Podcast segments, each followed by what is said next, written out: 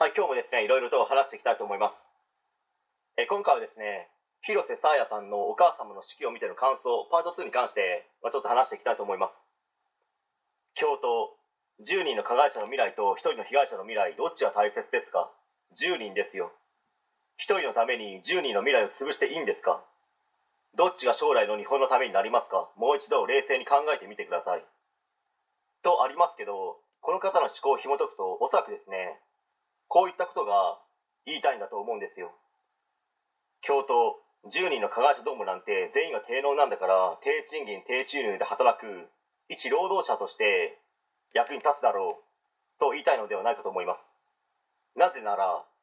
広瀬さやさんのお母様がわいせつな画像が拡散されているなんて怖いじゃないですか。と問いただすと、教頭、僕は怖くない。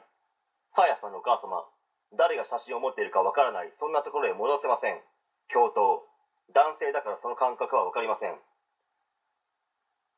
というですね、謎の発言ですよ。もう意味がわからないですし、理解不能ですよね。もう頭大丈夫ですかってレベルかと思います。一般常識のある大人であれば、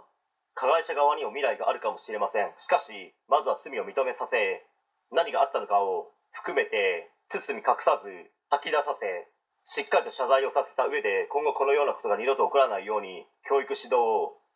徹底していきたいと思っております。この度は大変申し訳ございませんでした。ぐらいのことは、もう当たり前に言えると思うんですよ。まあ、それに、どっちが将来の日本のためになりますかという部分ですけど、個人的にはですね、圧倒的に広瀬さやさんの方が将来の日本のためになると思います。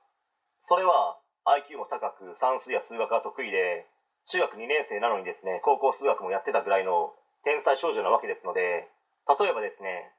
ソフトバンクの孫正義氏が立ち上げた育英財団のようなところで学ぶことによって将来はですね DNA 会長兼経団連副会長の難波智子さんをですね超えるぐらいの逸材になるかもしれないです。そのぐらいですねポテンシャルを秘めた将来有望な天才少女であることは間違いないわけですよ。しかしですね学校側教育委員会が日本の未来の兆しをですね一つ潰したということになりますね。これはもう責任の取りようがない有識事態だと思います。最後にですね大事なお子様をお持ちの保護者様に言いたいことが全国にある学校やそこで勤務する教師教育委員会がさすがにここまでひどいのはあまりないのかもしれないです。しかしですね少なからず隠蔽体質異なかれ主義閉鎖的で外部の人間が入ってくることをですね嫌がる体質は今も伝統のように続いているのは間違いないと思います、まあ、その中で完全に学校というものをですね疑うなとは言わないですけど学校に頼らない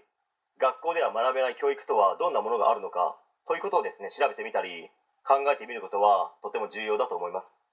ということをですね伝えて終わりにしたいと思います。はい。え今回以上になります。ご視聴ありがとうございました。できましたらチャンネル登録の方よろしくお願いします。